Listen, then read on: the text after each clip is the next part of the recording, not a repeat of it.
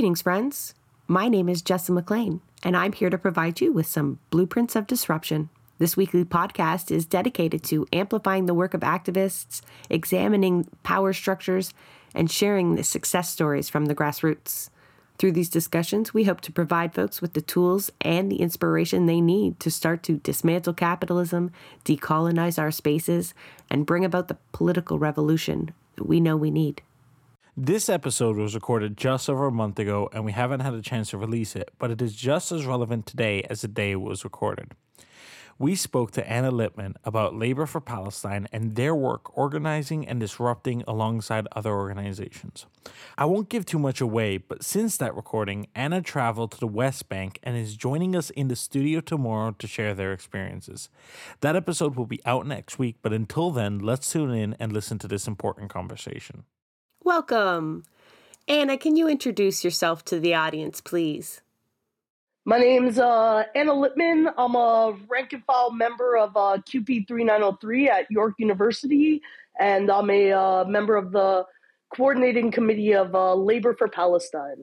I didn't know you were CUPE 3903. Like, that's where I cut my teeth organizing for the first time over at York as a student for one of the many strikes that I yes. survived. so, welcome again, Anna. I'm so excited to have you on because our audience will know we've name dropped Labor for Palestine quite a few times. And we've been watching your work, especially obviously in the last two months. But you did not just appear on October 7th, just like the conflict did not. Labor for Palestine has been around for some time now. Can you give us a, a little history lesson in the organization that we're seeing now? Yeah, for sure. So, um, Labor for Palestine actually started uh, back in 2006. So it's almost uh, 20 years old by now. It's been, you know, a bit on and off in in the last few decades. Um, but sort of the the latest iteration really came out in uh, 2017. A bunch of folks across different unions across Canada uh, really came together to say, like, we, we got to start reviving this uh, really powerful part of our labor movement. And so we've been sort of, you know, plugging away since then. And then obviously on on October 7th, suddenly uh, the, the work became a lot more sort of um, salient to uh, to folks, you know? And it just it appeared a lot more urgent all of a sudden. Yes. Not yes, to say there absolutely. weren't yeah, not to say there weren't pressing issues before, but I imagine everybody's work in this area of activism took it up a notch. But I'm going to hold you to pre pre October 7th still because uh, we've talked a lot about on the show ways to get social movements and labor to work side by side without too many power struggles. And we've not been all that successful historically. So obviously, this kind of comes from the labor for Palestine is kind of born from this need, right? To have to prioritize social movements because, you know, Palestine isn't in the collective agreement. Right it's a bit of a battle getting workers to try to prioritize all kinds of social issues outside of their own battle with their bosses. So, what has it been like for Labor for Palestine to try to get in there and get motions passed, you know, at the OFL, at these various conventions, and try to kind of awaken labor and to convince them that the resources that they have should be divided between workplace issues and social issues? Yeah, great question. So, um, oh, I want to say maybe about a, a, year ago, eight months ago, uh, Labor for Palestine launched uh, one of our campaigns, Labor Against Apartheid. Um, that's really been focusing on uh, showing workers here in Canada why this is a workers' issue, what we can really do to, to impact the issue in Palestine from here. And so we have, um, you know, these really great sort of educational workshops that we've been taking to locals uh, really been chatting with folks about like what the labor movement can can add uh, to this struggle, and then uh, of course since uh, October seventh, that work has really just been made more sort of timely and expedient. So um, we've actually had some some really wonderful successes in the past uh, you know two months or so supporting uh, different unions CUPE, CUPW, uh, PSAC, uh, into passing their own sort of resolutions at um, conferences and conventions uh, to really not only show their support for Palestine and the workers of Palestine, but to also commit to things like uh, BDS, the boycott, divestment, and sanction movement. You know, also we've seen, which you know I think is really great, all these sort of rank and file members really uh, be coming out and, and asking their local and asking their executive like why aren't we focusing on this more and and so we've really seen some uh, we've seen a lot of movement kind of on the issue within like passing of resolutions really from from coast to coast to coast which has been heartwarming i think. So i know the ofl passed uh, a, a critical statement that wasn't immediately picked up because I think some people think uh, all unions follow what the OFL tells them to do, and that's absolutely not the case. We wish it was, sort of. Well, it's a complicated relationship, but it, what it did, it didn't translate into immediate pickup from member unions. So then there were separate battles within these, but as far as I know, and I hope you can add to my list because it's kind of small, I know OPSEU and the OSSTF, which is Ontario High School Teachers. Tell tell me you got more to, to share.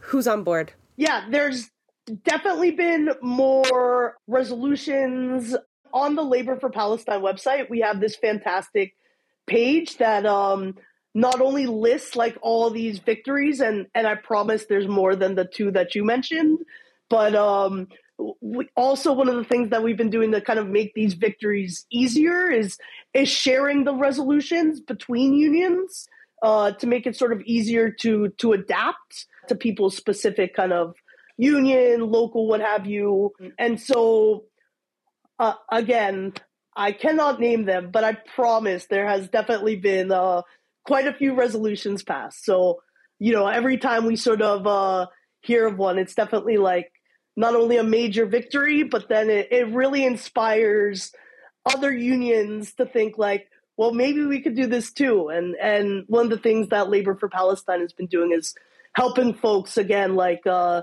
see the resolutions that are out there and and craft ones that uh, are kind of specific to them. So, Anna, what I'll do is I'll link to the Victory website there. Cool and so people can see for yourself. So that way yeah you're not put on the spot and having to name them all because and some victories are not quite measurable either. You don't know the impact that goes beyond the resolutions. Have these resolutions and motions passed translated into bodies at actions?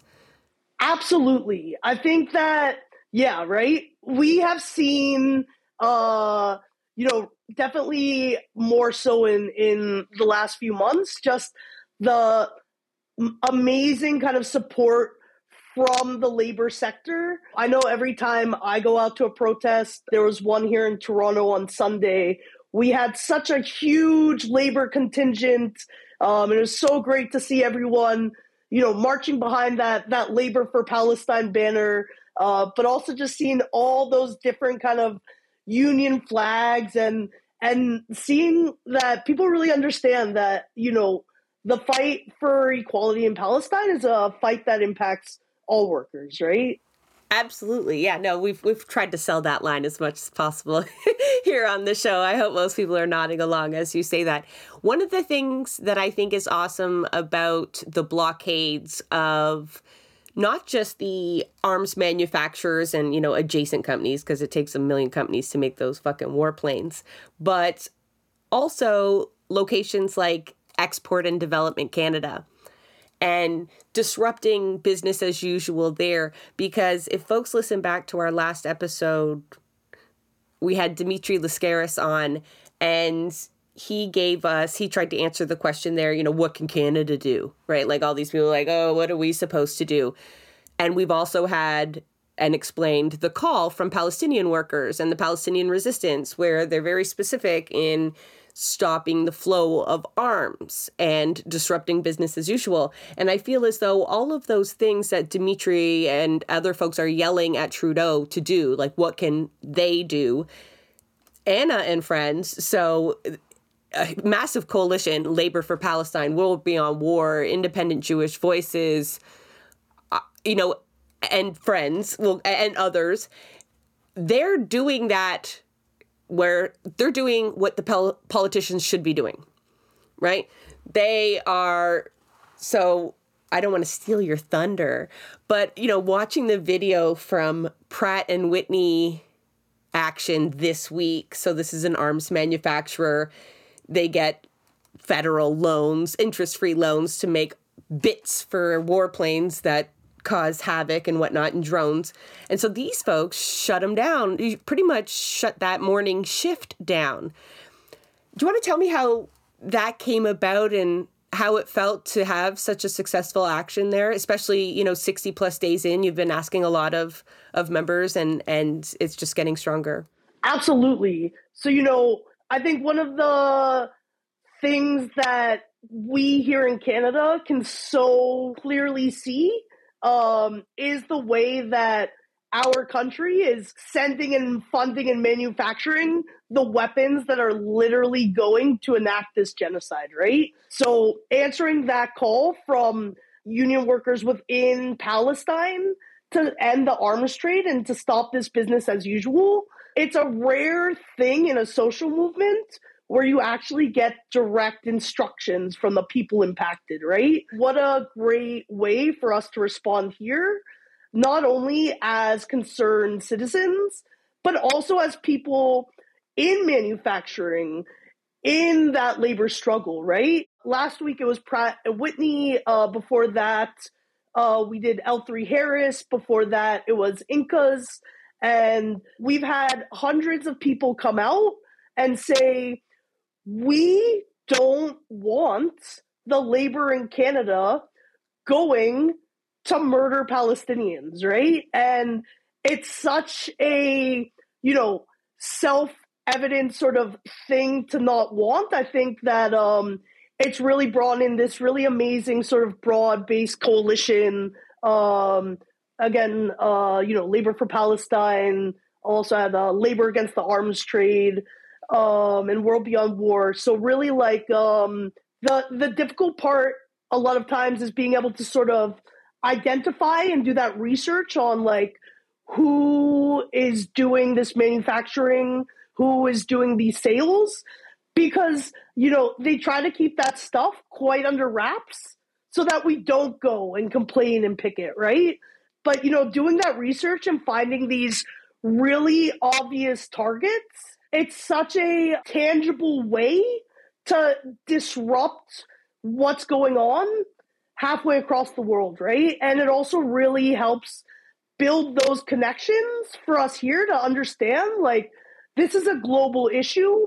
What is happening in Canada is not separate or removed from what's happening in Israel Palestine, right?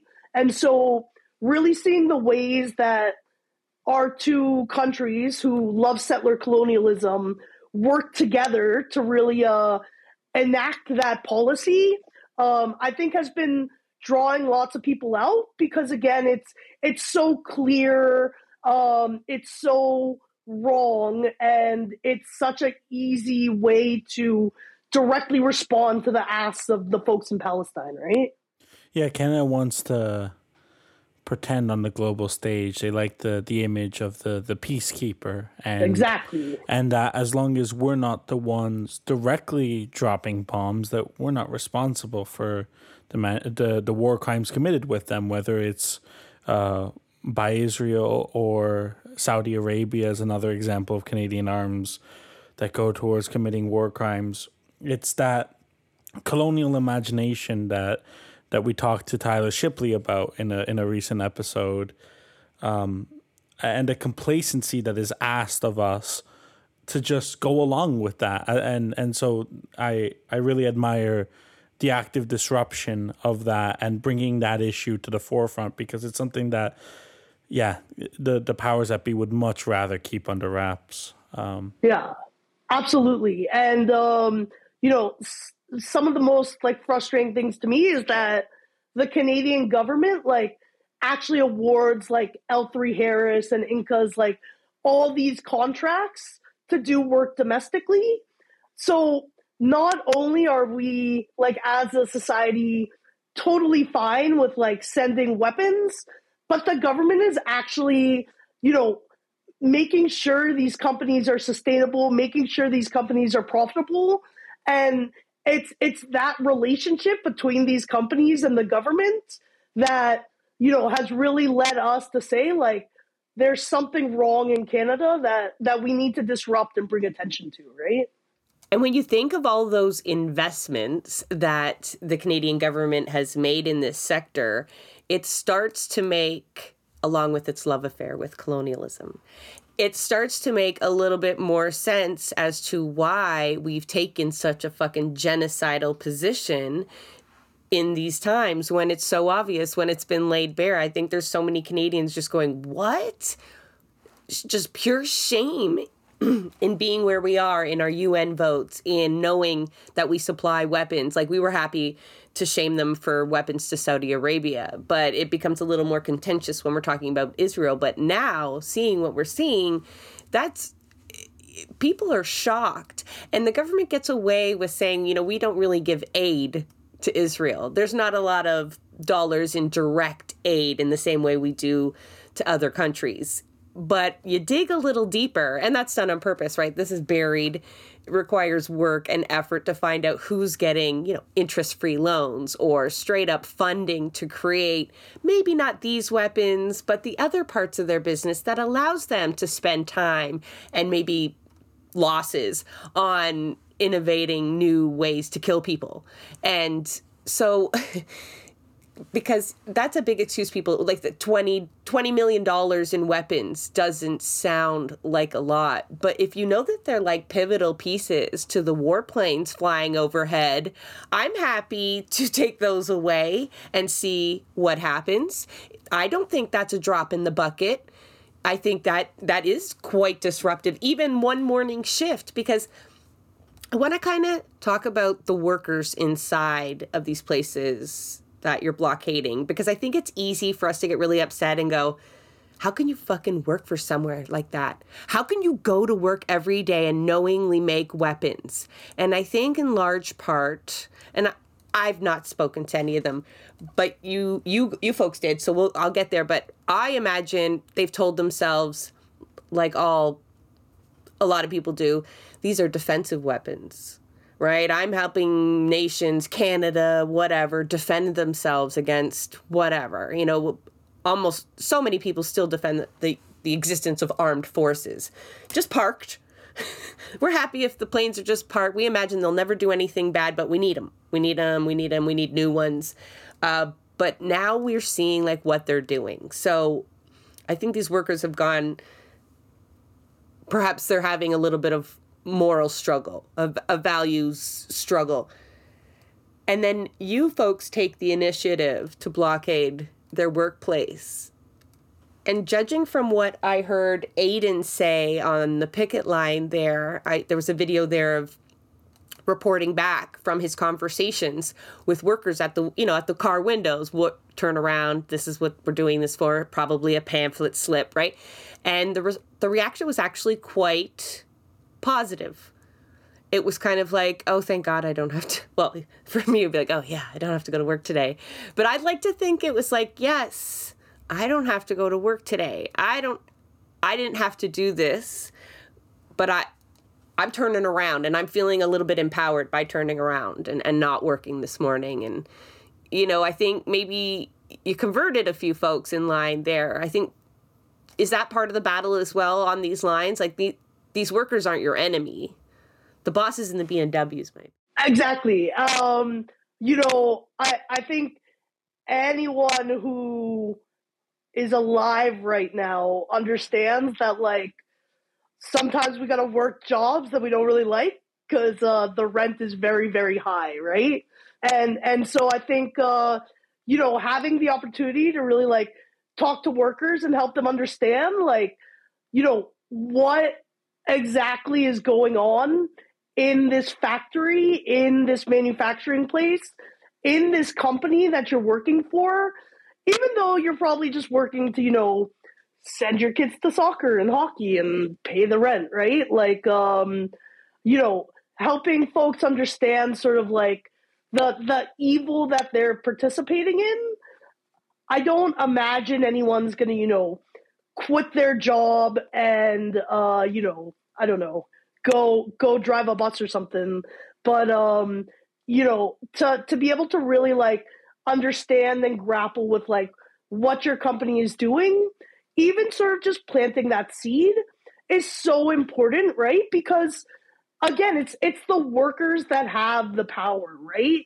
And what would be, you know, even more amazing than an outside picket is what if all the employees inside the company actually decided, hey, we don't want to participate in building these murder weapons, right? And so the the goal again is it's to inform and to educate because you know we understand that laborers of conscience don't want to have their labor going to genocide even though obviously in this capitalist system you can't just go away from from working right? Um and and so to kind of arm them with that knowledge perhaps help them have those conversations with their coworkers like maybe maybe in a month or so we'll we'll see inside whitney and pratt oops all the all the folks are are dropping and breaking all the uh stuff on the manufacturing line right like uh so I think that that is the dream goal, you know? At the very least, maybe demotivated them. They're gonna work at half half speed from now on. Cause like, yeah, quit and go drive a bus. Well, someone's gonna get that job. So I would rather you do what Anna's talking about and put your damn tools down. And it, that's why folks interested in doing blockades and doing this work, you know, keep in mind like you are actually trying to sway those folks that you're blocking at the same time. No, you're not going to win everyone, but the ideal situation, the people who hold the keys to the ultimate disruption are workers. And I know that's right, kind of ex- it's exclusionary to say that, but no one holds the position inside the means of production other than workers. So to see labor for Palestine having a moment here to really also demonstrate to these workers what solidarity can accomplish right? That's that's got to be learning on the line as well. That's got to be helping for labor's future goals other than palestine because it's been very impressive it's been very impressive what we've seen so far and yeah. Do you want to share any other successes in terms of the blockades? Like I use Pratt and Whitney only because it seemed to be the most recent. But is this coast to coast? Do you have act?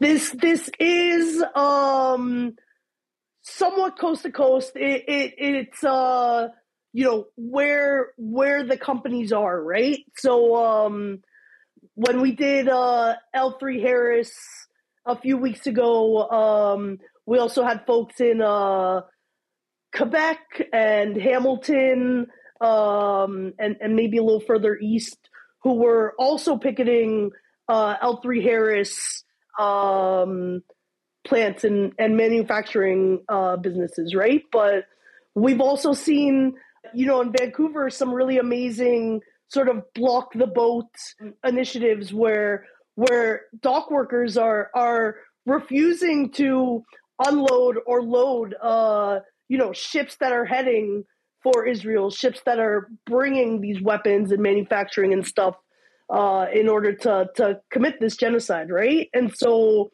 you know, coast to coast, I think we're seeing the the power of workers uh, in being able to say, like, no, we don't want our labor going to this, right? And so I think that's really amazing. And and again, uh, it it the the strategies employed kind of depend on where you are, right? Because alas, in Toronto, there's there's no ships coming in. Um, but obviously, you know, folks in Nova Scotia, folks in Vancouver, like they're perfectly sort of positioned to do that sort of solidarity work, right?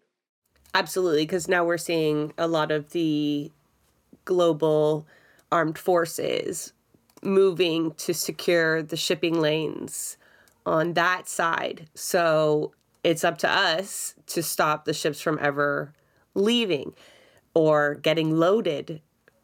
Longshoremen, I, the terms are all very gendered, but longshore person is so long to say, but uh, are notorious in history for being very effective in these types of movements to blockade the arms trade. And yeah, it's very heartwarming to see also the amount of networking that now I know you folks have done a lot of work networking beforehand. Palestinian solidarity work requires it, right? It's always been contentious, it's always had massive pushback. And so, but I wanted to ask you did it take a different form? Like we talk about the, the sense of urgency that existed after October 7th, but like you folks are pulling off kind of covert actions. These aren't, we're going to poster ahead of time actions. They require background communications, trusted communications, and it's like across four or five different organizations sometimes. So without revealing too much, has that taken a different form now one because of urgency, but also two because of the efforts to likely disrupt your work might have increased. With you know, we all uh, uh don't even. Anna's not going to call me paranoid, but some of you might be worried. But it already happened beforehand. One can only imagine you need to be careful, more careful with your communications on disrupting arms manufacturers in this heated time. So, how do you folks do that?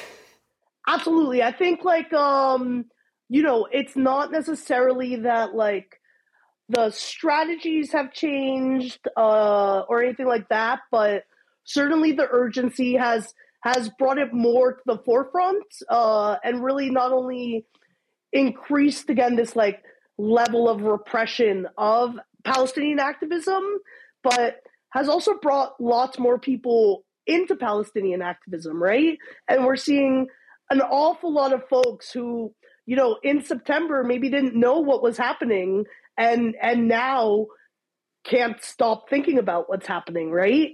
And so, you know, I think um the sort of heart and um just determination that folks are feeling in this moment has really helped us bring out these these large numbers and really helped people kind of see the the importance of not only showing up, um, but of showing up in a way that's that's safe and secure because we know and we can see again from coast to coast like we we're seeing people getting fired suspended doxxed anything imaginable that you know the zionists can do to kind of shut this movement down is happening but again like it's that power in numbers, right?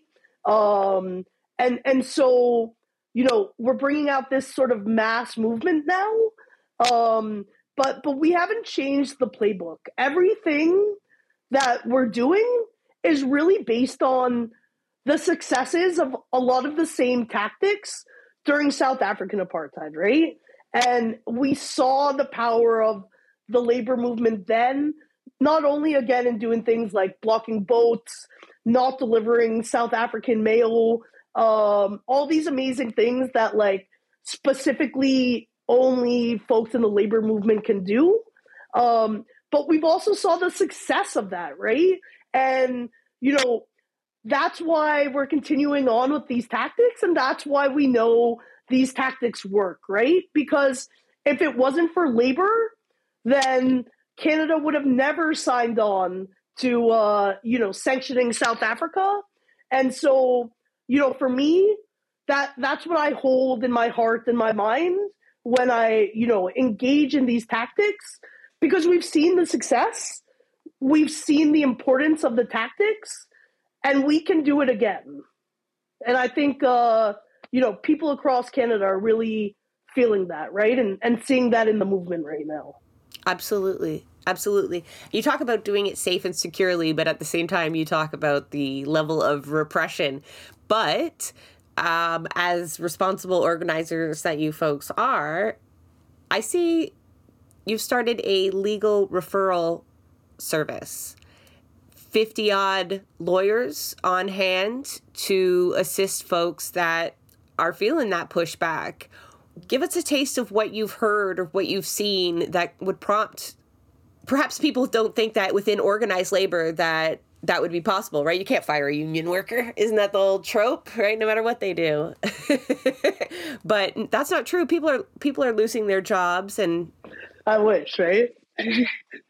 yeah, absolutely. So um yeah, we started this uh legal referral with um you know the uh Palestine Legal Center and uh, another group um to really support uh, folks. We've just seen so much repression within people's workplaces, um, and and this has ranged from you know sort of more mild or benign stuff like uh, oh you have to take down that that Palestine poster.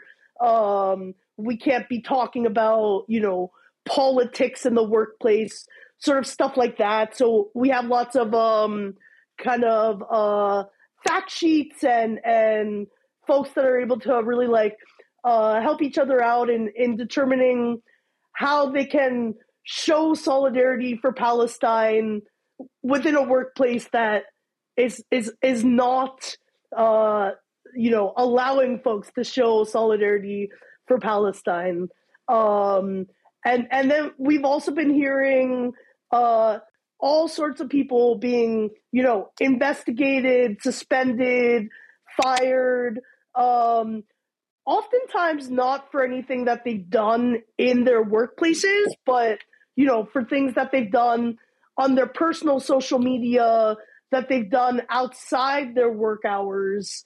Um, and, and then we're hearing, you know, for myself at York, I know there's quite a few, um, you know, other TAs and and such that have been suspended because they talked about Palestine in their course, and and that scared some students, right? So so these folks are being suspended for, uh, you know, threatening the the safety of uh, these students, right?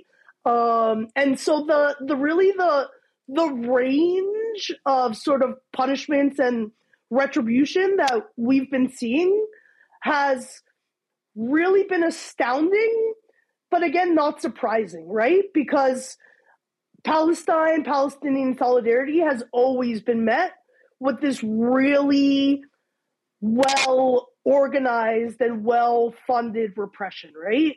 Um, and and so it it's on us as as folks who support Palestine to kind of organize and and get a comprehensive sort of support system going uh, to fight back against this, right? And so um, we've we've definitely had um, you know a few successes. We had a a great chat the other day uh, cross union about how you can uh you know wear a keffiyeh in your workplace and and not get fired and sort of looking in in the collective agreements and seeing like what what is the nitty gritty that they're they're trying to pull on us and and what can we sort of say back and stuff like that.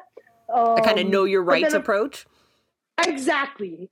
Um yeah but but then of course there are the the the more serious cases that that do require sort of lawyers to help folks, uh, you know, push back against these suspensions, uh, push back against these uh, firings, and, and what have you. You know, it's it's funny how all of those uh, right wing grifters who spe- who who talk so much about freedom of speech and cancel culture and whatnot have been quite silent for the past They're not couple silent. of months. They're You know, I telling me haven't I should go to prison.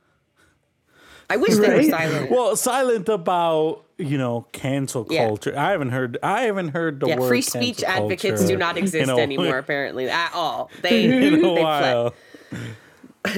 Which just goes to show the hypocrisy behind the whole uh, movement in the beginning.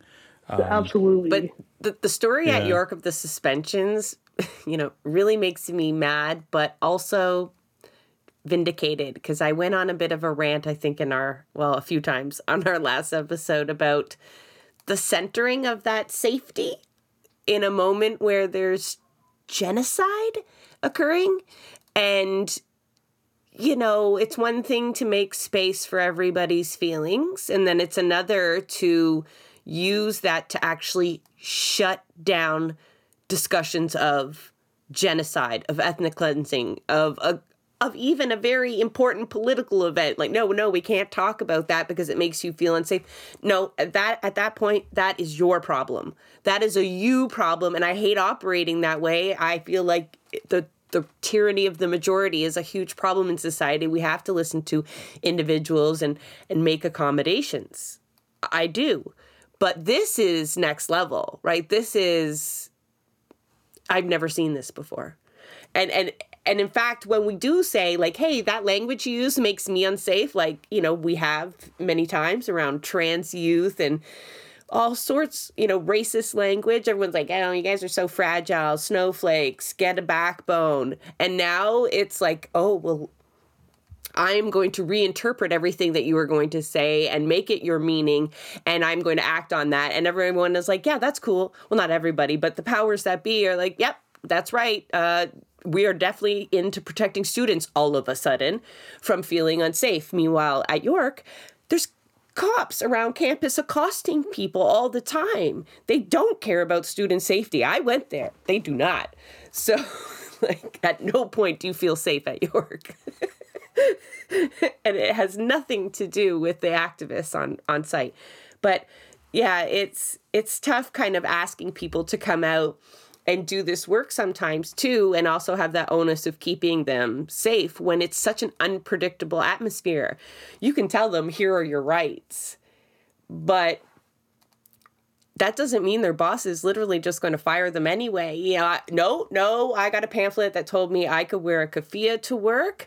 I know my rights, and it's just like you and a boss, you no union and no hope of anyone having the time to pay attention to your case, maybe, you know, and you know that might not end well or come blockade. We are following all the, most of the rules. We're not blocking the sidewalk. We're letting some cars pass whatever whatever you decide to do work within whatever peaceful framework. And that doesn't mean you're necessarily going to get a peaceful response from police. And i feel like the desperation is also growing right? Where the re- the reactions we're getting are just not even making sense the canadian government included. You know you're like what what is going on so the, taking steps for the legal referral services is important but do folks take other steps as well when you do the physical actions where you know you you can anticipate perhaps hostilities or legal ramifications Yeah, for sure. I think um, you know, the I I think really where our strength lies is that there's power in numbers, right? And so that that one person with their boss in the office talking about a keffiyeh, probably not going to go that great. But you add nine other employees in a keffiyeh, and it changes the the dynamics a bit, right? And and so the same, uh, you know, I would say with the blockades, like we we are there to to keep each other safe, right? And we go as a community, um, and so that means you know when people bring their kids, we we tap them on the shoulder before something starts getting spicy and be like, "Hey, would you want to like maybe move over a little further away from the cops right now?"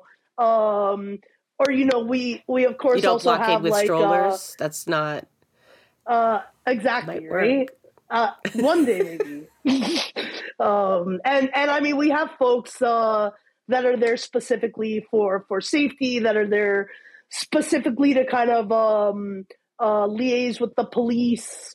Um, and that's been really successful because, you know, um, for example, at the, the Inkas blockade, there there were a few arrests, um, but but we had you know probably like five or six warnings from the police from our police liaison to say like you got to move or you're going to be arrested, right? And so uh, it's really that you know communication and and really caring for each other, um, but but also recognizing that you know getting arrested and having a sixty dollar trespassing ticket um, is is really kind of small change in comparison with you know twenty thousand people murdered in Gaza, right? And so, you know, I think that um, there's there's a bit of a dance that that you know activists kind of have to do uh, between you know kind of our safety and and making a stand, right? So, uh, you know, sometimes it's worthwhile to to stay there and say we are not moving until you arrest us. Um, and and sometimes it's not right, and and that depends on you know the situation, the media, how the cops are, um, but also you know what what the folks in that position are doing, right? If if it's uh someone without status, obviously we we don't want them to get arrested, right? But um, you know, white academics like myself, uh, it, it, it's not really going to be a big issue if I sit in the back of a police car for two hours and get a ticket, right? And so, if that's what I have to do to let people know that, uh, you know, Inkas is sending, you know, weapons to Israel, then then sometimes you know strategically uh, it's worthwhile, right? But you know, being able to sort of have have the trust um, and teamwork to to judge those situations, you know, is I think what keeps us safe, especially when confronting the police, right? You mentioned media. How has there been uh, much media presence at, at, at these blockades? Have you been getting coverage? And and and is how how is and if so how has that coverage been? Yeah fair. Um uh we've we've definitely had media come out um you know am am i 100% happy with with the stories that media writes? Not so much. Um but i i think you know when folks like CTV, CBC, Global cover the these these sort of blockades, what's so great about it is whoever's reading that article now sees like, oh my god, Canada is manufacturing these weapons, right? And so maybe the big story is like Inkas' staff were really mad about this, but uh, they'll always have that little, you know, at, at least two sentences that's like, well, Inkas actually manufactures the glass that goes on, you know, whatever, right? Yeah, they have to explain why you're there. Right? Exactly. And people are like, why are they that building? Why Pratt and Whitney? It sounds like they make paper, you know? What is it? And well, they didn't want you to know this, but so yeah, no matter how far it's buried, I guess your your point does does get across but sometimes eyes on makes that difference between whether you can push your boundaries a little bit uh, in terms of the blockade. Uh, I have a feeling that that's where Santiago was thinking as well because. Well, yeah, that, that's what I was thinking uh, is more because you mentioned you know arrest, and it's like, well, it's it's one thing getting arrested and nobody seeing it, but if you can get arrested in front of a camera uh, and and to expose you know the use of of colonial violence to to continue the Canadian colonial imperialist project, well, that's a very different thing, right? And and it and it it exposes you know what side Canada's on and who exactly they're willing to protect. So I I do think getting arrested in the right moment is is always uh, it, obviously not everyone can afford that, but it is an important part of of the movement. I think. I, I picture those just stop oil videos because I find them kind of impactful because they you know they seem to have a camera person dedicated to getting that close up of everyone getting arrested and they all have a speech prepared and it's very personal to them. I'm getting arrested because and these people do not so they have practiced this right? It's it's a it's definitely part of their tactic.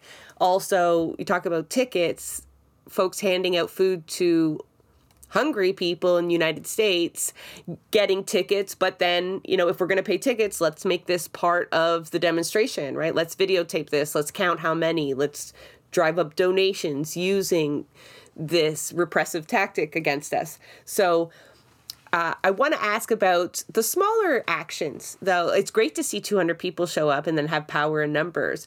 But you folks have done a lot with a little sometimes, because sometimes I, you know, I read the tweet and then I open the picture. And so the tweet will say, We've blocked some crappy company that's making weapons, right? I fill in the blank and I'll open the picture and it'll be like six comrades with their arms out and signs stretched. And I'm just like, you folks are awesome. Because I think some people don't want to start initiatives or they feel like they haven't built critical mass to shut it down. I mean, I guess maybe they envision a full ring around the factory and hundreds and hundreds of people laying their bodies down on the road. And sometimes it really doesn't take that much. Sometimes it's just the a small paper line of resistance that is so visual and in the way that it it does its job. And although it yeah like i would love 200 people out at every action with an extra lawyer and a police liaison but also if you have eight people and an arms manufacturer in the industrial complex near you, you can disrupt the morning shift, right? So maybe you don't have an all day. You can't shut this down forevermore. You can't stop every weapon, but bit by bit, right? Drop by drop. And maybe you start at eight, then it's 10. And then it does get to 200 because then Anna hears about what you've been doing and she sends some folks your way and boosts the signal. And that's how it all works, right? So you folks don't start at 200 and and so yeah i i'm very proud when i see those the big ones and even more so the small ones because i know that can be scary too when you show up at an action you feel kind of lame there's no one else there and then you see someone else with a sign and then you see one other person you're like as long as i got one person i'm not by myself. But you know I, I don't suggest anybody tries to block an arms facility by yourself. But small small acts of resistance too do build capacity over a while. So, yeah, those ones got to make you proud as well, Anna. Absolutely. Every every little bit counts, right? Where do you find the time? I imagine like labor for Palestine is full of I've never been so happy to be an unemployed because I have all the time to do what I need to do here, but the repercussions are very few. Like no one's calling my boss you folks have time constraints. Like most of you are working jobs and then putting on all of these actions and then creating referral services and doing teach-ins and because we've only really scratched the surface of the work that you're doing right? Like i like to focus on the blockades because i want everyone in the streets. But like there's so much other work that goes involved in lobbying and like you said resolution writing and stuff. So please like do you have staff? Is this all volunteer and do you have superpowers? um, it is all volunteer. Um, our our superpower is uh, still being awake.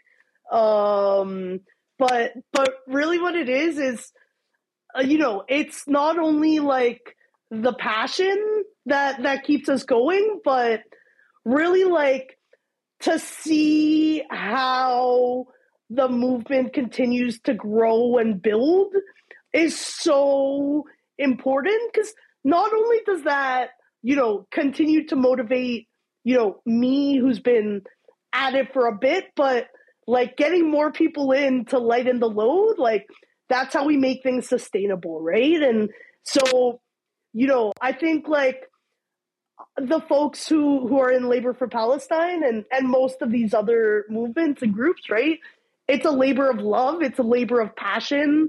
Um, and that's what keeps us going because we see the injustice in the world and we see our ability to do something about it. Um, but but bringing more people in and and getting you know these these kind of ideas and tasks spread out a bit that that's what helps keep it going right? Because you know as you might imagine 11 people cannot you know create a mass movement.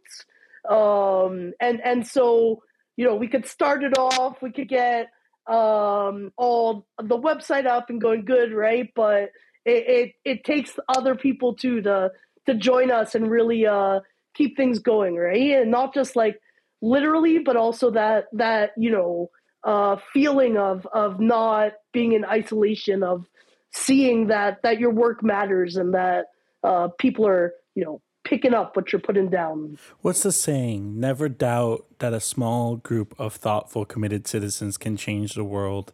Indeed, it is the only thing that ever has. Right? I love that. Yeah.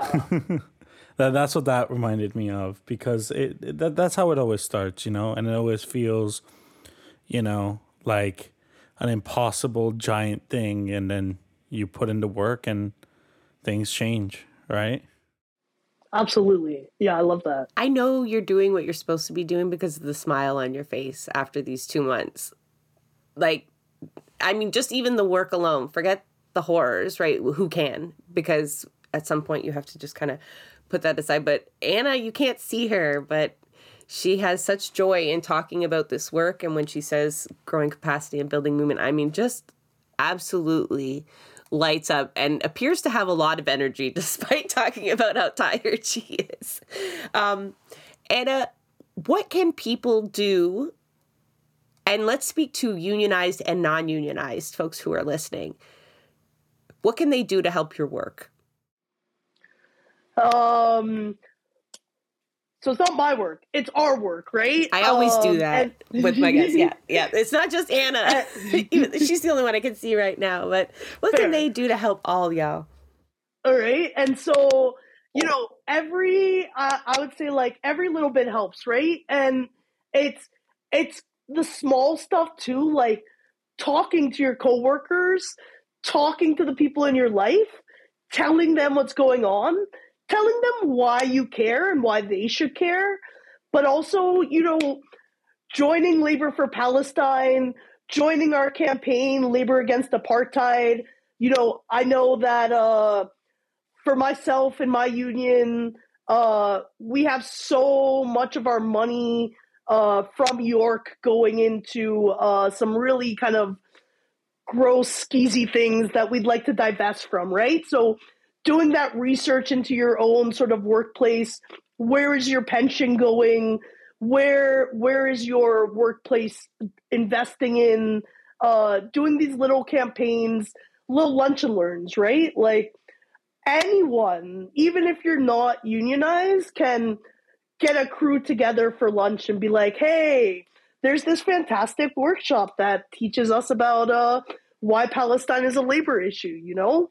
Um, and and again, like um, obviously being in a union makes it a little little safer, um, but it's not the only sort of workplace that can organize, right? Like, uh, you know, if if Pratt and Whitney folks spent Are they the unionized? afternoon. Uh, I I doubt it, but I have Someone no idea. that, man. Right? uh, but if they're not, and they spent the afternoon just kind of talking about what their workplace is doing, like who cares if they're union or not? They have that labor power, and and together, you know, uh, it, it's like what Santiago said, right? Like you can't fight that mass power, right? And and so, you know, I I I think of in a, a non-Palestine example, you know, the power of Starbucks workers to start unionizing and really get some rights for themselves, like all over the US, right? Like it doesn't take an actual union to be in place for you to start making a difference in your workplace. But also, if you have a union, it makes it a lot easier because you can start, you know, asking your union like oh why aren't we passing these resolutions? Why is our pension uh you know investing in these weapons manufacturers? Um why aren't we having you know our local meetings where we focus on on palestine and and what labor unions there are asking us right? Better yet um, hold the meeting bring the resolution right? Yeah. And you'll teach people how to do that. Exactly yeah so you know again i think like even even if you're the only person in your workplace that knows what's going on like talk to people. Build that mass movement right? There's there's you know um it always has to start with with one person a small group right? But we're seeing before our very eyes like the power of a small group of people to make global change um, and and that's what you know motivates me and hopefully is is motivating listeners you know? Well I, I think you've done just that. Thank you so much anna for joining us for one. I mean that's just an hour out of your day. We do appreciate it but i'm much more appreciate the work that you and your comrades are doing immensely. Absolutely. Uh, you folks are modern day revolutionaries, and I very much will make sure that we boost your signal as often as possible. Folks will find links to find Anna and Labor for Palestine, their victory website. We will put as much as possible in the show notes so that people can plug right into your work and catch you at the next blockade. Yes. That is a wrap on another episode of Blueprints of Disruption. Thank you for joining us. Also, a very big thank you to the producer of our show, Santiago Halu Quintero. Blueprints of Disruption is an independent production operated cooperatively. You can follow us on Twitter at BP of Disruption. If you'd like to help us continue disrupting the status quo, please share our content, and if you have the means, consider becoming a patron. Not only does our support come from the progressive community, so does our content. So reach out to us and let us know what or who we should be amplifying. So until next time, keep disrupting.